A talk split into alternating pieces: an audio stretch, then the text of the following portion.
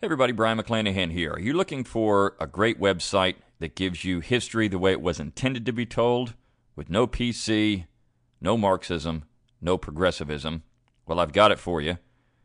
It's learntruehistory.com. That's learntruehistory.com. Learn history from great professors who don't sugarcoat it for you. This is not for your delicate flowers. That's learntruehistory.com. Learntruehistory.com. This is the Brion McClanahan Show.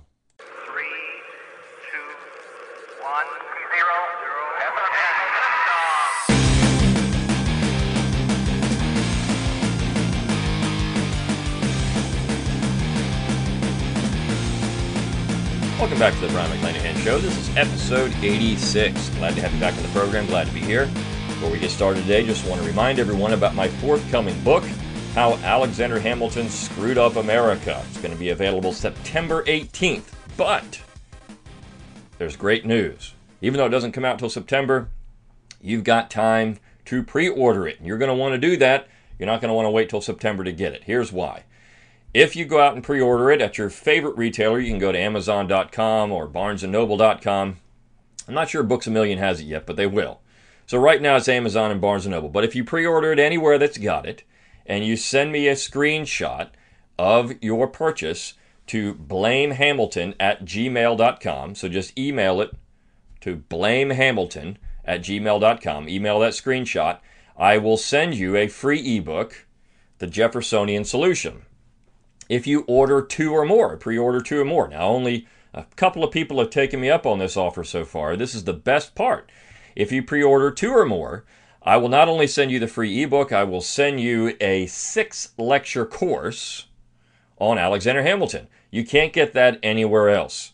So if you order two or more, you get the course. If you order one, and, the ebook, if you order one, you get the ebook. And everyone that pre orders the book, whether you order one, two, or 20, will be registered for a drawing for the grand prize, which is a master level membership to libertyclassroom.com. So you're going to want to do that. Also, uh, there will be a second and third place prize too. Second place prize is a uh, basic plus membership, and the third place prize is a basic membership. So you're going to want to go out there and do that um, and get in on the giveaways. So a lot of great stuff Pre-order the book. It comes out September 18th. Really excited about it. So uh, go out there and pick that up. Also, just want to remind you if you like this podcast, please share it around on social media. Go out to Facebook, like me on Facebook, follow me on Twitter, like my YouTube page. Get out there and please support the podcast. Okay, so today's episode is going to be focused on someone that I've written about in two different books, and that's Andrew Jackson. And the reason I'm going to do this today is because, of course, we've got the very famous Jackson statue in New Orleans, Louisiana, that is now under attack. Uh, this was predicted and predictable. The group Take 'em Down NOLA has decided that not only they're going to take down Confederate monuments uh, around New Orleans, they also want to take down the Andrew Jackson statue, and I think even Joan of Arc is uh, scheduled to be taken early. They're trying to attack Joan of Arc, from what I understand uh, not scheduled to be taken down, but they're attacking it, and they'd like to take it down.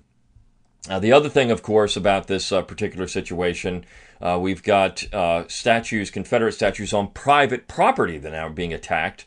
Uh, Gr- you know, put graffiti on, vandalize these kind of things. So this is just the beginning. And um, I was watching the show Turn last night, which is a AMC show about Washington spy ring, and it's based on actual events.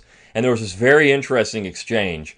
Uh, there are, uh, of course, uh, slaves in the show. You know, New York had slavery at the time, and so there was this. The, the center of the of the show was New York, and uh, they've gotten into a little bit of detail about the British emancipation efforts. But in one particular scene last night, in the very first episode of this final season of the show, season four, uh, there was a a former slave who had gone in and served with the British, and then he, he came back to go find uh, his uh, his wife or girlfriend. Uh, I can't. I don't know if they were actually married or not. But anyways, I think it was his girlfriend. Came back to find her, and she had um, she had gone with the into the American line. She had helped out the American cause, and he came across a slave, uh, or I should say, a former slave, in New York, and uh, this particular slave said, "I'm a runaway from from uh, Mount Vernon." And uh, you know, uh, Washington's never going to allow us slaves to uh, to do anything, but uh, you know we have to run away. He's never going to give us our freedom. So here we are in a show, uh, uh a, a, uh, popular culture show, and of course now George Washington's under attack. Uh, of course, you know um, this is. this is indicative of the time, and so when? How long is it before George Washington is uh, you know statues of George Washington are taken down, or Thomas Jefferson, or James Madison. I know that uh, Kevin Gutzman has been on the um, the uh, air in Wisconsin uh, for a school there that's trying to rename James Madison High School because, of course, James Madison was a slave owner, and you can't have that. So here we are, and this is the situation we're in. And of course, Andrew Jackson now is under attack. And uh, I went through an exchange with some millennial uh, on uh, social media, and I was uh, commenting on a post that my uh, my nephew had uh, had put up about this issue, and I just made a comment, and of course um, about the issue, and one millennial said, "Well, yeah, I mean Jackson has to, Andrew Jackson has to come down because he killed Indians for sport, for fun." So essentially, the perception of Andrew Jackson is this guy went out there and uh, just hunted Indians for fun. I mean, this is what he did. So we've got a real disconnect here with Andrew Jackson. I've never read anywhere, anything anywhere, that said Andrew Jackson went out and sport hunted Indians. That just didn't happen. Uh, but of course, Andrew Jackson now has become a target. And there's much to like about Andrew Jackson. There's also much to not like about Andrew Jackson. So I thought I would do a little podcast on Jackson and uh, give you two perspectives on Jackson. I wrote about Andrew Jackson in my politically incorrect guide to real American heroes. I also wrote about Andrew Jackson in my Nine Presidents Who Screwed Up America. So, on one hand, I am calling Andrew Jackson an American hero. On the other hand, I'm saying Andrew Jackson screwed up America. So, how can I say both? Well, fairly easy. Andrew Jackson was a real American hero. There's no doubt about it. The man was one of the most important Americans in American history. He was also a very bad president uh, in many ways. He did a couple of good things as president, and I'll mention that. But um, I think it's important to understand Andrew Jackson's complexities and why I think that uh, taking down Andrew Jackson would be a bad idea. Okay, taking John Jackson's statue would be a bad idea. I think that Andrew Jackson, just like all these Confederate monuments that are under attack, should be left up, uh, regardless of the current fashion about uh, contextualization or simply removing them because they might offend somebody. Uh, you even find uh, in um, in these former Eastern Bloc countries, they still have uh, statues up to the communist leaders in some of these places. Now I know that uh, you know Lenin and other Stalin was taken down, but in some cases, you know, particularly war memorials, they have monuments up to um, these uh, communists who were fighting in World War II, for example. So they still have these war memorials up, even though the Communist Party, with a hammer and sickle on it, right? Even though the Communist Party uh, has become seen as bad across much of uh, the Eastern Bloc. Uh, there are still, you know, people out there that love the Communist Party, of course, and want to bring it back, but um, they still have these war memorials up there. So uh, it's amazing. You know, we're the only country that uh, decides to take down what amount to war memorials. All right, so let's talk about Andrew Jackson first. Why I think Andrew Jackson was and is a real American hero. So he's actually, again, in my book, The Politically Incorrect Guide to Real American Heroes. And he's in the chapter with Daniel, uh, I'm sorry, with uh, uh, David Crockett, not Daniel Boone, but David Crockett. And that's into, it was, it was fun to put those two together because Crockett and Jackson ended up not liking each other very much. Uh, Crockett actually ran against Andrew Jackson's party when he was elected to Congress. He ran against Jackson's record uh, because he thought that Jackson that Jackson was abusing power. He thought Jackson had uh, you know supported things that he shouldn't support. One of those things was the Bank of the United States. Uh, and so we have this perception of Jackson as this great warrior against the bank. Uh, but that only came later when he figured out that Henry Clay was behind the bank, rechartering the bank, and Andrew Jackson hated Henry um, uh, hated Henry Clay, and so you didn't he'd want to support something that Henry Clay supported and thought was a good idea. Now, why was Jackson a hero, though? So I think Jackson's a hero for his life before that point. So Andrew Jackson grew up, uh, of course, in the shadow of the American War for Independence. He was a teenager near the end of the war. Both of his brothers served, and Jackson uh, nominally served, and this is why sometimes he's called a member of the founding generation. I don't think so. He's a little too young. He was only 13 years old. That's like saying uh, John Quincy Adams was a member of the founding generation, and John Quincy Adams was not. Uh, even though John Quincy Adams was over in Europe with his father uh, during the war as a uh, essentially a secretary, uh, you can't say that Adams was somehow a member of the founding generation. Uh, Jackson didn't really take part in any of the debates about the writing of the Constitution or the ratification of the Constitution. Uh, he did go into Congress uh, very early on, and Thomas Jefferson knew him and actually called Jackson a very dangerous man. Uh, so there is that perception that Andrew Jackson uh, was just not a very good guy. Now, he grew up on the frontier, the very rough world of the frontier. He had a hot temper. Uh, he was um, interesting. I always tell my students this. Andrew Jackson, uh, when he was a man, by the time he became a man, was six foot one and about 130 pounds. So he was tall and very thin and wiry. And this this was not uncommon uh, for men not to weigh a whole lot. They didn't have a whole lot to eat back in the uh, late 18th and early 19th century. They didn't uh, weren't able to sit down and stuff their faces. Now you did have people like Henry Knox who had about five chins, but uh, most men uh, were not overweight, and they had a lot of physical activity, including Andrew Jackson. The man did love to fight. He fought uh, over a dozen duels in his lifetime and carried a bullet in his shoulder from Thomas Hart Benton for most of his adult life. Thomas Hart Benton, by the way, was a man who was not for the Bank of the United States. And I think when you look at that, you know, Benton was principled in that way. Jackson came around to it later. And in fact, the two guys, even though they had fought a duel against each other, eventually reconciled enough to go after the bank together. So that's an interesting little side note. But Jackson uh, is is criticized for being a quote unquote Indian hunter or Indian hater. I mean, uh, and he actually uh, gained a reputation as a as a uh, younger man during the War of 1812. Uh, Jackson uh, led a militia group into what's now Alabama during the War of 1812 and took part in what's called the Creek War. The Creek War was a civil war in the Creek Nation. You had one, one side of the Creeks called the White Sticks fighting with the United States against another side of the Creeks called the Red Sticks fighting against the United States. And this was a really nasty conflict um, on both sides.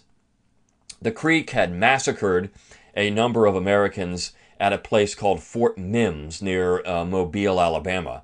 And uh, the Red Sticks had. And this included women and children. And that was not uncommon in frontier warfare. So we have this, uh, this perception of the Indians today as being these uh, noble people who never did anything wrong. I mean, there's a reason that uh, people like Thomas Jefferson called them merciless savages, because their warfare, as he wrote in the Declaration, would uh, target anyone men, women, and children. And if the uh, if the American Indians moved through a village and attacked it, they would leave no one alive.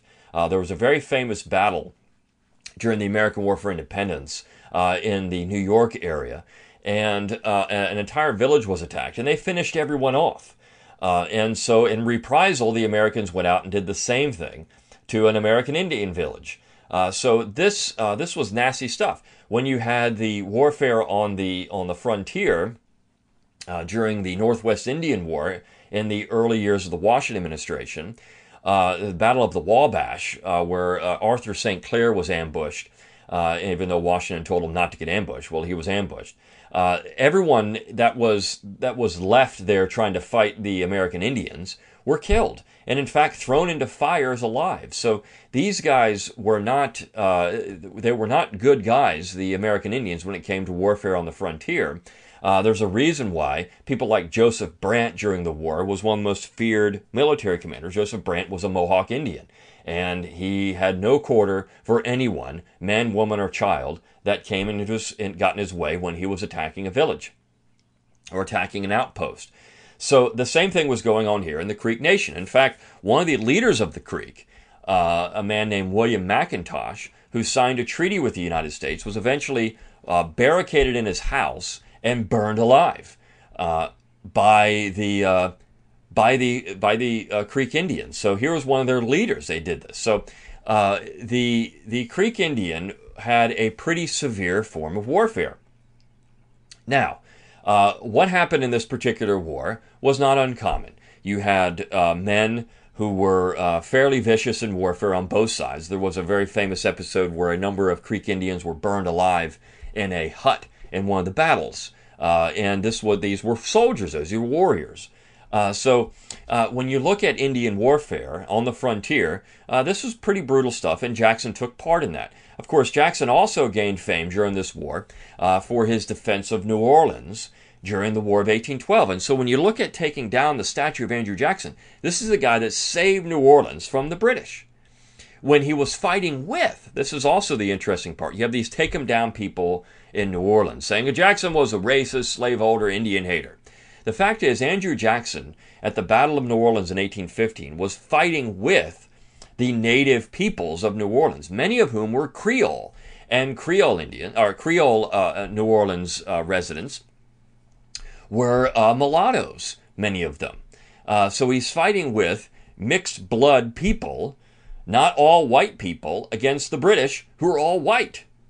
Uh, so the, the Creole that uh, helped defend New Orleans, uh, these these uh, militia, in many cases, some of them were pirates and other things, and helping Andrew Jackson out. I mean, it, it was a it was a mixed race army in a lot of ways. So it, it's it's amazing to me that Jackson is uh, is this guy that's seen as this you know guy that, that's uh, you know hates uh, people of of color. Uh, it just wasn't true. Uh, of course, Jackson was a slave owner, uh, and uh, he did go out and uh, fight Indians, but that was a sign of the times. So uh, defending defending New Orleans, he's fighting with the people of New Orleans against invasion. and and of course, before the battle, Jackson goes out and prays with a group of nuns he wasn't Catholic, but prayed with a group group of nuns there, just outside of New Orleans. And and after they won the battle, then every year he would go back to this convent that he could and pray with these nuns again, because he looked at it as divine intervention that these Americans uh, won this battle of New Orleans, at one time considered one of the greatest victories in American history. It's what made Jackson a household name. So Jackson, from there. Uh, goes out, and when the war is over, he still stays in the southeast region. And at one point, of course, the uh, the Seminole Indians in Florida uh, rise up against uh, Americans there, and they were being egged on by the British. And so Jackson marches into uh, Florida, into Pensacola actually, uh, and captures a couple of British uh, officials and executes them, and also starts essentially this Seminole Indian War. Uh, that uh, that uh, becomes uh, famous or infamous. The Seminole Indians never had an official peace treaty with the United States, but in the process, you know, he creates an international uh, problem, which leads to the acquisition of Florida. John Quincy Adams of the Adams-Onis Treaty signs Florida into an American possession during the Monroe administration.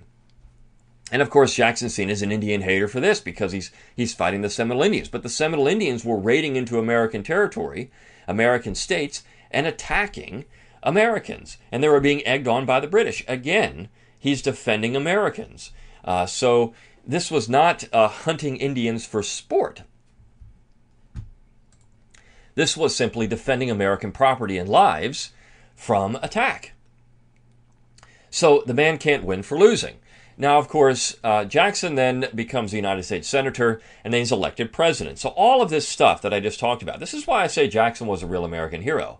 He's out defending Americans, he's out defending American property and American lives from attack from foreigners, the British, from Indian raids. Uh, and I think that that's something we should admire Andrew Jackson for. His statue, of all the statues in New Orleans, Andrew Jackson's statue there should stay just for that reason alone, for the Battle of New Orleans and defending New Orleans from the British. Uh, he also has a statue there in Pensacola in a place called Jackson Square. They have an outline of the fort that Jackson built in Pensacola. They've they've excavated the the base of the fort, and they have a big bust of Andrew Jackson there uh, because he defended Pensacola from uh, the British and of course Indian attacks. And I, he, So where's where what's what's the hate here? This guy was a real American hero. Now, Jackson becomes president and all things change. And so in Nine Presidents Who Screwed Up America, I get into why I think Jackson screwed up America as president. So I will give him credit for vetoing the rechartering of the bank bill. That is one thing that Andrew Jackson did. Uh, there's another thing too I'll mention, but one thing that Andrew Jackson did that was laudable, but it wasn't principled. Um, Andrew Jackson didn't oppose the bank because he was against central banking.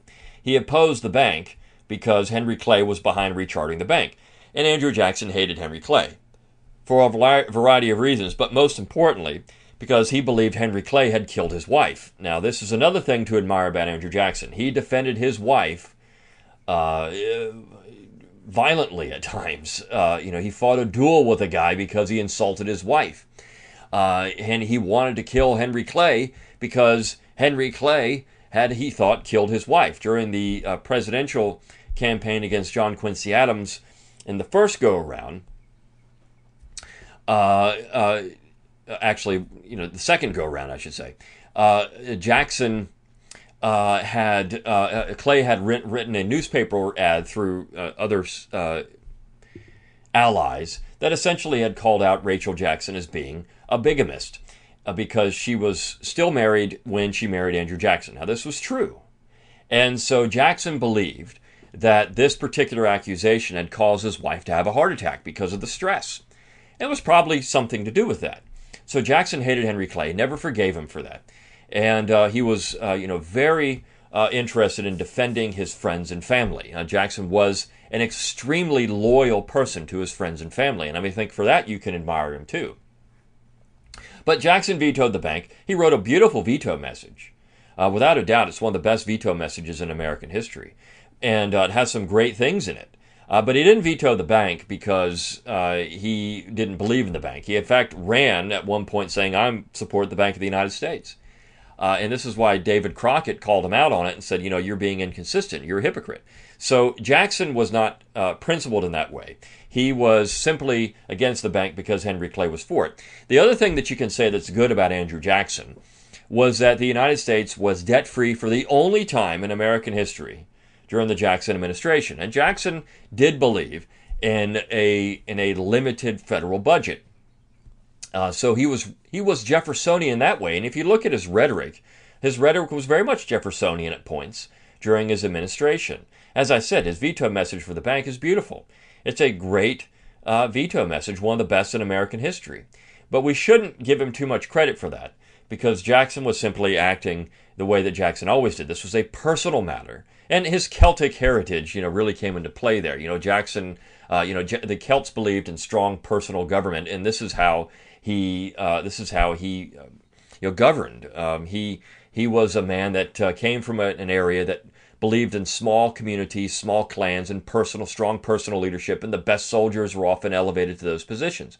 So General Jackson, as he preferred to be called, was simply following his background here in the executive branch. But there's a reason why his opponents called him King Andrew because Andrew Jackson wielded tremendous executive power and actually established a blueprint in many ways that led to people like Lincoln and uh, Teddy Roosevelt and uh, take your pick in the 20th century. Andrew Jackson was a real uh, watershed in American history for that. Now, I also say in this book that George Washington was in some cases behind this too, but only because he was the, under the influence of Alexander Hamilton. And I get into all those stories in more detail and how Alexander Hamilton screwed up America. So you want, and you want to get the class because I get into all that stuff too.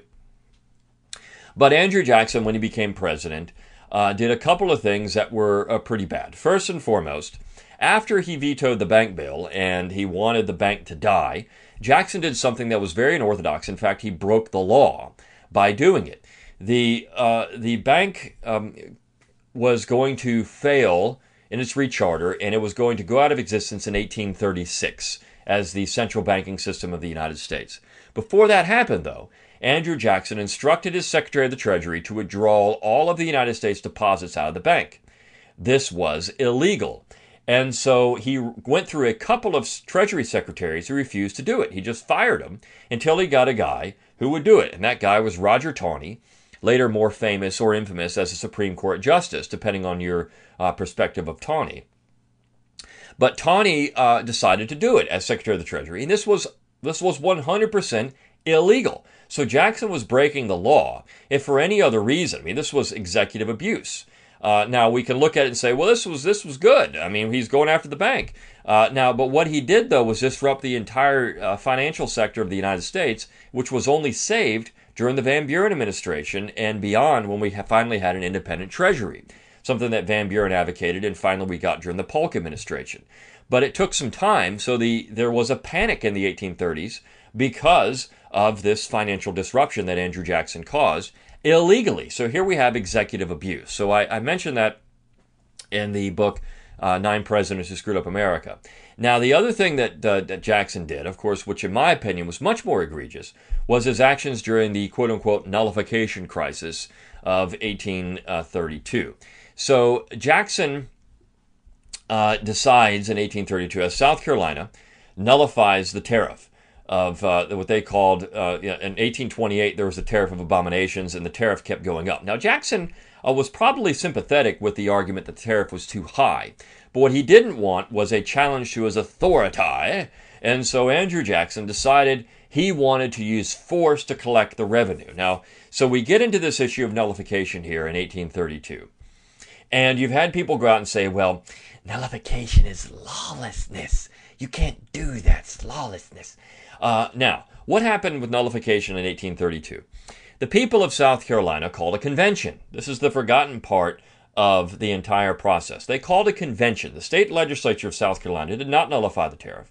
The people of South Carolina nullified the tariff. They called a convention, voted uh, voted people to, uh, participate in this convention, and the convention nullified the tariff. Now, Calhoun's perception of nullification was different than Madison's perception of nullification. Calhoun did believe that if one state nullified the tariff, then that tariff was nullified throughout the entire United States. That's not what Madison and Jefferson said. They simply said that they weren't going to enforce it within their borders of Virginia and Kentucky, but if they wanted to collect it somewhere else, or you know whatever the law was, they wanted to enforce the law somewhere else, they were free to do so. One state could not void a law for all states. That's Calhoun's position, and I think that uh, you know we can dispute, uh, debate whether that was a, a good position or not. Uh, but the uh, Calhoun said that. Now, South Carolina did not say the tariff was nullified for anywhere else, just for the state of South Carolina. And then, of course, uh, Jackson decides that this is an affront to his authority. So he wants Congress to not only lower the tariff, but also pass a piece of legislation called the Force Bill. Essentially, uh, Jackson wants to march the army into South Carolina and uh, hang these traitors in his mind. You know, he, he considered nullification to be treason. Uh, now, was it? I would say it wasn't. Uh, and if you go back and look at the ratification debates, even people like Alexander Hamilton during those debates said that the states would uh, not have to enforce unconstitutional laws. And South Carolina is saying this law is unconstitutional. So who decides? If the states don't have to do it, well, then the states, he's basically alluding to the fact that the states can, themselves can decide, the people of the states, if a law is unconstitutional. That's exactly what happened here in South Carolina. So the Congress passes a reduced tariff, but also passes the force bill. The force bill would have allowed Jackson to march the army into South Carolina if the tariff was still not collected. So, what does South Carolina do? Well, they call another convention. They meet, they rescind their ordinance of nullification for the tariff, and then nullify the force bill and adjourn. So they still say, you know what, nullification is still there. The force bill is illegal, it's unconstitutional, and we're not going to enforce that in the state of South Carolina either. And so Jackson claimed victory. He said, well, here it is. This, uh, the, the, the, leaders in Congress, the Whigs, uh, I'm sorry, the, the uh, people like Henry Clay, they said, "Yep, here it is. We won." Uh, you know, we we've got uh, Clay was, of course, a national Republican at this point, uh, but you were starting to see the the uh, seeds of the Whig Party being sown here because uh, the people in South Carolina started calling Andrew Jackson King Andrew, and of course, anyone who supported Andrew Jackson were Tories. That's what they said, and they start using this term Whig, which came from British politics the uh, Whigs were the country party, the opposition party to the king. And that's why, so the first time you start seeing Whig used was in South Carolina. Uh, and uh, that then that name would then uh, carry out to the uh, Nash, quote unquote, national level, and then eventually you would have the Whig Party. But that was actually born in South Carolina in their opposition to um, to Andrew Jackson. So Jackson claims victory, but in fact, nullification worked because the tariff was reduced. That's all South Carolina wanted, anyways, and they nullified the force bill. So this was a victory for nullification, and this is again this when Lincoln comes into office in 1861, he looks back and looks at Andrew Jackson's actions as a model.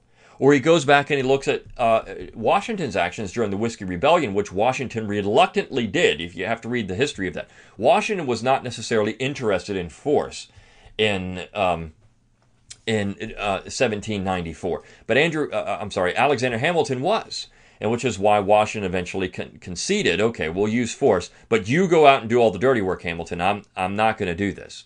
So uh, this was the interesting part, of course, of the Whiskey Rebellion, and and I get into that in the book, and also the class. If you get order two two or more books, you get the class. So I go into that.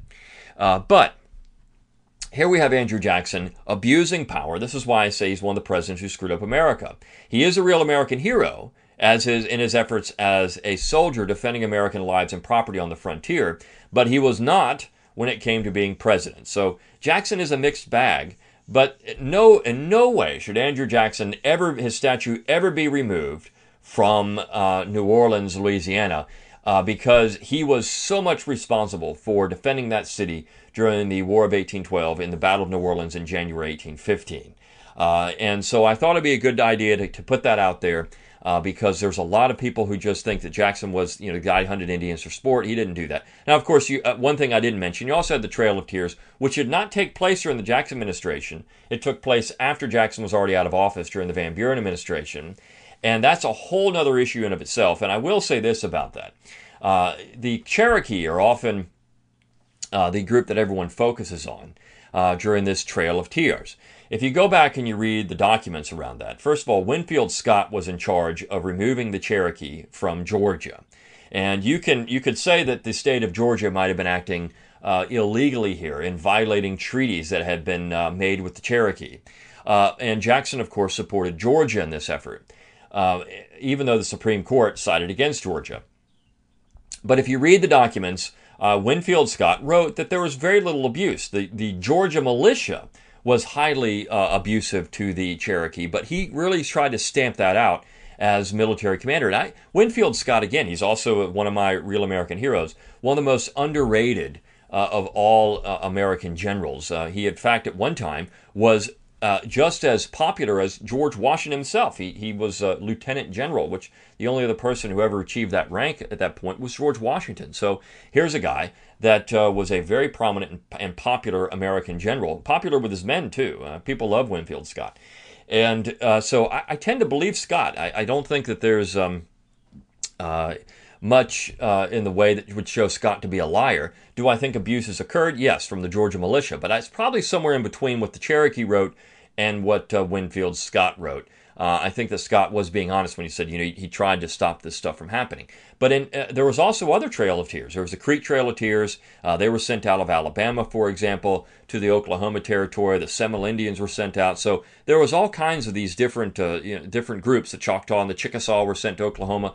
What's interesting about the Cherokee is they were given the biggest chunk of land and a tremendous amount of money uh, more than any of the other groups. So the Cherokee actually came out better than any of the other uh, Indian tribes that were sent to Oklahoma. Uh, we can look at this as a as uh, because of the violation of the treaties, and of course, sending these people out uh, into a basically a reservation system was tragic. Uh, and but I, I, don't think Jackson was ever hunting Indians for sport. There's no evidence of that. Was he? did he? Did he not like Indians? Certainly, but that was a dominant uh, dominant uh, trend in America at that point, not just Andrew Jackson. Uh, so, I mean, we can't just hold Andrew Jackson accountable for the views of the vast majority of Americans in 1832 or 1836 or 1838 or 1813 or 1776. This is what Americans thought of American Indians, uh, you know, United States citizens thought of American Indians in general. So uh, I think that this is a, a poor excuse to remove a statue of Andrew Jackson or get Jackson off the $20 bill, which is what's going to happen. Um, you know, Jackson should be removed for a lot more than that uh, as far as a bad president. but as a real American hero, he is uh, he is one of them, and so we're going to have Jackson off the twenty. Anyways, uh, so I think that Jackson should uh, should be uh, recognized as a hero. His statue should stay, and you should know the complexities of Jackson before you go out and simply make stupid statements like Jackson hunted Indians for sport. There's no evidence of that. But that's what millennials think today. So I hope there are some millennials listening to this podcast and they can say, you know, Jackson uh, was a mixed bag, but his statue should stay there in New Orleans. That would be my hope. Anyways, I hope you enjoyed this episode of the Brion McClanahan Show. I'll see you next time.